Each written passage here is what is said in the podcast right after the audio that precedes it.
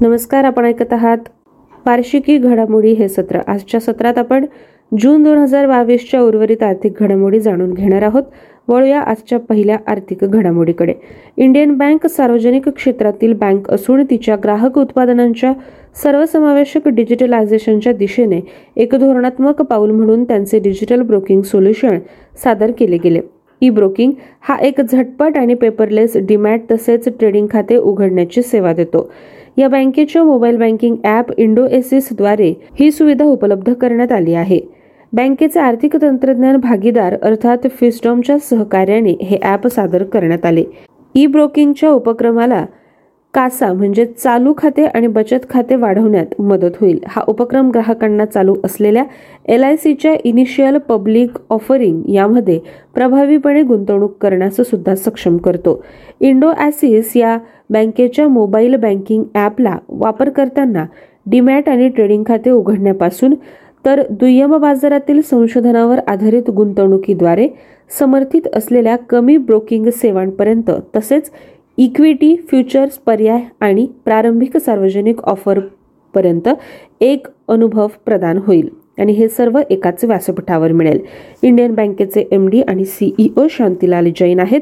बँकेची स्थापना पंधरा ऑगस्ट एकोणावीसशे सात रोजी चेन्नई तमिळनाडू येथे झाली. या बँकेची टॅगलाईन आहे बँकिंगचे तंत्रज्ञान सामान्य माणसांपर्यंत नेणे. पुढील आर्थिक बातमी. कॅनरा बँकेने उच्च शिक्षण विभागाअंतर्गत सरकारी कंपनी अतिरिक्त कौशल्य संपादन कार्यक्रम केरळ यांच्या संयुक्त विद्यमाने सुरू केली. या सुविधेअंतर्गत पाच हजार ते दीड लाख रुपयांपर्यंतचे कौशल्य कर्ज आहे. हे कर्ज असॅप केरळ किंवा इतर कोणत्याही केंद्र किंवा राज्य सरकारच्या मान्यताप्राप्त एजन्सीद्वारे देऊ केलेले कौशल्य प्रशिक्षण कार्यक्रम घेत असलेल्या विद्यार्थ्यांना मिळू शकते. विद्यार्थ्यांना संपावार्षिक मुक्त कर्ज दिले जाईल आणि परतफेडीचा कालावधी तीन ते सात वर्षांचा असेल. विद्यार्थी या कोर्सच्या कालावधीसाठी आणि अतिरिक्त सहा महिन्यांसाठी परतफेडीवर स्थगिती घेऊ शकतात. या बँकेची स्थापना एक जुलै एकोणावीसशे सहा रोजी बंगलोर कर्नाटक येथे झाली. सीईओ आणि एम डी आहेत लिंगम व्यंकट प्रभाकर आणि बँकेची टॅगलाईन आहे आम्ही एकत्र काम करू शकतो. यानंतरची आर्थिक बातमी. चलनविषयक धोरण समितीच्या एका अनियोजित बैठकीमध्ये मध्यवर्ती बँकेने तथापि अनुकूल चलनविषयक धोरण कायम ठेवण्याची घोषणा जून दोन हजार बावीसमध्ये केली. आरबीआयच्या अचानक केलेल्या या हालचालींमुळे ऑगस्ट दोन हजार अठरा नंतरची बँकेच्या प्रणालीतील पहिली वाढ आणि व्याजदर सुद्धा वाढण्याची यामध्ये अपेक्षा होती. घर वाहन आणि इतर वैयक्तिक तसंच कॉर्पोरेट कर्जावरील समान मासिक हप्ते सुद्धा वाढण्याची शक्यता होती. ठेवींचे दर मुख्यत्वे निश्चित मुदतीचे दर सुद्धा वाढणार होते. एम पी सीच्या सर्व सहा सदस्यांनी अनुकूल भूमिका कायम ठेवली आणि दरवाढीच्या बाजूने एकमताने मतदान केले. आरबीआयचे गव्हर्नर शक्तिकांत दास यांनी सांगितले की वाढती महागाई भूराजकीय तणाव कच्च्या तेलाच्या उच्च किमती आणि जागतिक स्तरावर वस्तूंचा तुटवडा यामुळे भारतीय अर्थव्यवस्थेवर परिणाम झालेला पाहता हा निर्णय घेण्यात आला. भारतीय रिझर्व्ह बँकेने त्यांच्या चलनविषयक धोरण समिती बैठकीमध्ये लिक्विडिटी ॲडजस्टमेंट फॅसिलिटी अंतर्गत पॉलिसी रेपो दरात चाळीस बेसिस पॉईंटने वाढ करण्याचा निर्णय घेतला. चार पॉईंट चाळीस टक्के पूर्वीच्या चार टक्क्यावरून तात्काळ प्रभावाने झाले. आरबीआयने कॅश रिझर्व्ह रेशो पन्नास बेस पॉईंटने चार पॉईंट पन्नास टक्क्यांनी वाढवला. आरबीआयचे पंचवीसावे गव्हर्नर शक्तिकांत दास असून मुख्यालय मुंबई येथे आहे आणि स्थापना कोलकाता येथे एक एप्रिल एकोणीसशे पस्तीस रोजी झाली होती. पुढील बातमी. रिझर्व्ह बँक ऑफ इंडियाच्या केंद्रीय संचालक मंडळाची पाचशे पंच्याण्णवी बैठक झाली. आरबीआयच्या म्हणण्यानुसार आरबीआय गव्हर्नर शक्तिकांत दास यांच्या अध्यक्षतेखाली व्हिडिओ कॉन्फरन्सिंगद्वारे ही बैठक झाली. मंडळाने कार्यकारी संचालक डॉक्टर राजीव रंजन यांची मौद्रिक धोरण समितीवर पदसिद्ध सदस्य म्हणून नियुक्तीला मान्यता दिली. रंजन यांनी मृदुल सगर यांची जागा घेतली. मृदुल सगर हे तीस एप्रिल रोजीच निवृत्त झाले होते. रंजन हे एम पी सीचे तिसरे पदसिद्ध अंतर्गत सदस्य होय. या बैठकीमध्ये डेप्युटी गव्हर्नर आणि इतर केंद्रीय बोर्ड संचालक तसेच आर्थिक व्यवहार विभागाचे सचिव अजय सेठ सुद्धा होते. आरबीआयने बेंचमार्क लेंडिंग रेट चाळीस बेस पॉईंटने वाढवून चार पॉईंट चाळीस टक्के केला. महागाई मर्यादित करण्यासाठी एक अनियोजित एमपीसी बैठक झाली जी गेल्या तीन महिन्यापासून सहा टक्क्यांच्या आसपास राहिली. बँकिंग सिस्टममधून सत्याऐंशी हजार कोटी रुपयांची तरलता काढून टाकण्यासाठी आरबीआय गव्हर्नर शक्तिकांत दास यांच्या नेतृत्वाखालील चलनविषयक धोरण समितीने ठेवींची टक्केवारी वाढवली. यामध्ये बँकांना रोख राखीव ठेवण्यासाठी पन्नास आधार अंकांनी ही रक्कम चार पॉईंट पाच करणे आवश्यक होते. सी आर आरची वाढ लागू करण्यात आली. ऑगस्ट दोन हजार अठरा नंतरची ही पहिलीच दरवाढ होती. एमपीसीने प्रथमच चेतावणी न देता रेपो दर वाढवला. ज्या दराने बँक आरबीआयकडून कर्ज घेते. सामावून घेत असतानाच व्याजदर वाढवण्यास एमपीसीने एकमताने सहमती दर्शवली. मार्चमध्ये किरकोळ चलनवाढीचा दर सहा पॉईंट नऊ टक्क्यांवर आला होता. एमपीसीच्या निर्णयामुळे गव्हर्नरच्या म्हणण्यानुसार व्याजदर समान रकमेने कमी झाला. मध्यवर्ती बँकेने त्यांचा पॉलिसी रेपो दर किंवा अल्पमुदतीचा कर्जदर ऑफ पॉलिसी सायकलमध्ये व्याजदर चार टक्क्याच्या ऐतिहासिक निचंकापर्यंत कमी केला आणि मागणी वाढवण्यासाठी त्यात बदल केला. पुढील आर्थिक बातमी. निओ बँकिंग फिनटेक पोर्टल ओपनने त्यांचे मूल्य एक अब्ज डॉलर्सपर्यंत नेण्यासाठी नवीन भांडवल उभारले. तेव्हा भारताला त्यांचे शंभरावे युनिकॉर्न मिळाले. पाच वर्षांच्या बेंगळुरू स्थित निओ बँकेने I I F L सिंगापूरची state holding company Temasek American investment firm Tiger Global आणि दुसरी भारतीय firm three one four capital यांच्याकडून सिरीज फंडिंग फेरीत पन्नास मिलियन डॉलर गोळा केले. त्यामुळे त्यांचे मूल्यांकन एक अब्ज डॉलरचा टप्पा पार करण्यात मदत झाली. गुगल टेमास्क विसा आणि जपानच्या सॉफ्ट बँकेने न्यू बँक स्टार्टअपमध्ये शंभर दशलक्ष गुंतवल्यानंतर फक्त सहा महिन्यांनी निधी घेतला. हा निधी भारतीय स्टार्टअप इकोसिस्टममधील उत्साह दर्शवतो ज्यामध्ये आर्थिक सर्वेक्षण दोन हजार एकवीस ते बावीसनुसार जगातील तिसऱ्या क्रमांकाचे सर्वात मोठे उपक्रम दिसून येतात. यू एस आणि चीननंतर भारताने युकेला मागे टाकले ज्यामध्ये अनुक्रमे चारशे सत्याऐंशी आणि तीनशे एक युनिकॉर्न जोडले गेल्याचे सर्वेक्षणात दिसते. ओपनचे सहसंस्थापक आणि मुख्य कार्यकारी अधिकारी अनिश अच्युतान हे आहेत. पुढील आर्थिक बातमी. अदानी विलमार लिमिटेडचे आर्थिक वर्ष दोन हजार बावीससाठी चौथ्या तिमाहीचे निकाल जाहीर झाले होते. हिंदुस्थान युनिलिव्हरला मागे टाकत भारतातील सर्वात मोठी fast moving consumer goods company F M C G ती बनली. डब्ल्यू एलने आर्थिक वर्ष दोन हजार बावीसमध्ये एकूण परिचालन महसूल चोपन्न हजार दोनशे चौदा कोटी नोंदवला. तर एच यू एलने आर्थिक वर्ष दोन हजार एकवीस ते बावीसमध्ये एकावन्न हजार चारशे अडुसष्ट कोटींचा महसूल नोंदवला. जानेवारी ते मार्च दोन हजार बावीसमध्ये ए डब्ल्यू एलने सव्वीस टक्के असूनही ऑपरेशनमधून चौदा हजार नऊशे साठ रुपयांच्या महसुलात चाळीस टक्क्यांनी झेप घेतली. म्हणजेच या कालावधीत निव्वळ नफ्यात दोनशे चौतीस पॉईंट एकोणतीस कोटींचा फटका बसला. अदानी समूहाची स्थापना एकोणीसशे अठ्ठ्याऐंशी मध्ये झाली. मुख्यालय अहमदाबाद गुजरात असून गौतम अदानी अध्यक्ष आहेत. व्यवस्थापकीय संचालक राजेश अदानी आहेत. यानंतरची आर्थिक घडामोड.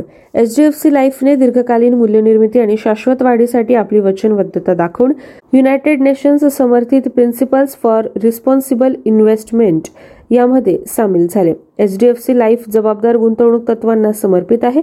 समूहाला वाटते की पॉलिसी धारकांसाठी सक्रिय मालमत्ता व्यवस्थापक म्हणून त्यांचे नैतिक कर्तव्य आहे. त्यांनी दीर्घकाळात जास्तीत जास्त जोखीम समायोजित परतावा देण्यासाठी त्यांचे fund H D F C लाईफकडे सोपवले.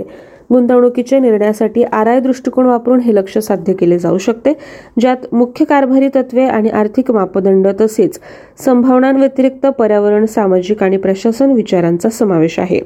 हा दृष्टिकोन एच डी एफ सीच्या लाईफ दीर्घकालीन वाढीच्या दृष्टिकोनाशी सुसंगत आहे.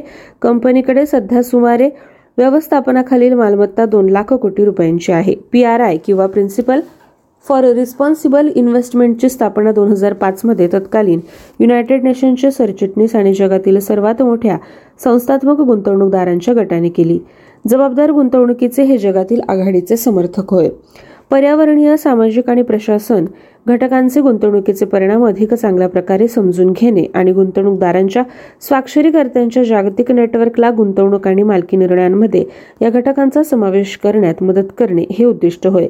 सध्या साठहून अधिक देशातील चार हजारहून अधिक स्वाक्षरी आहेत जे एकशे वीस ट्रिलियन डॉलरपेक्षा जास्त किमतीच्या मालमत्तेचे प्रतिनिधित्व करतात. H D F C life insurance corporation limited he A B R D N दोन हजार सहा लिमिटेड एक मॉरिशस फर्म असून जगभरातील गुंतवणूक company H D F C limited भारतातील प्रमुख गृहनिर्माण वित्तपुरवठा संस्था यांच्यातील तो एक संयुक्त उपक्रम होय.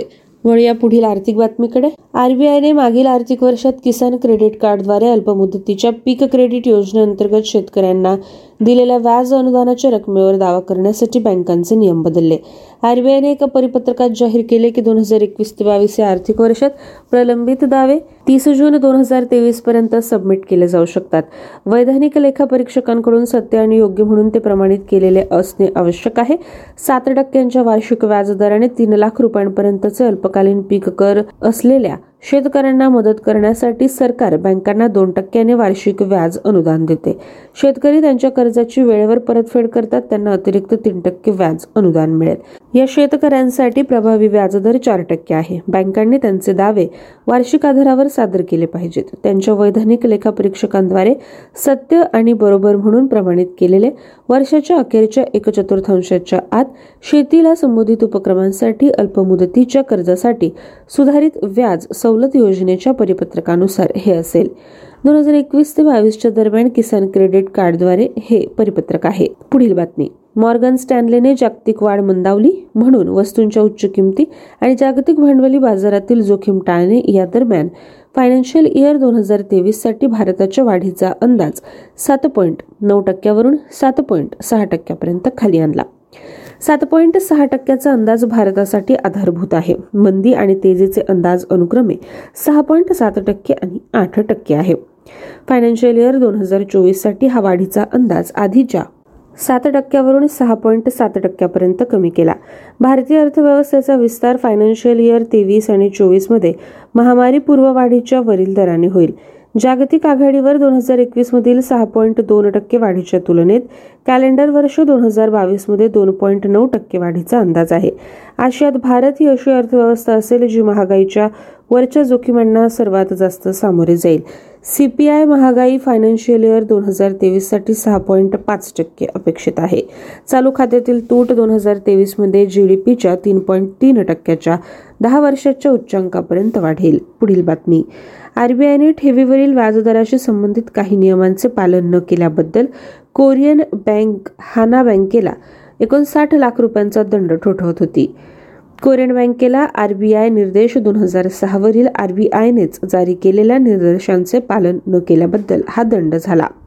केईबी हाना बँकेच्या पर्यवेक्षी मूल्यमापनासाठी वैधानिक तपासणी आरबीआयने आर्थिक स्थितीच्या संदर्भात आयोजित केली होती. आरबीआयने म्हटले की दंड नियामक अनुपालनातील कमतरतांवर हा आधार आहे.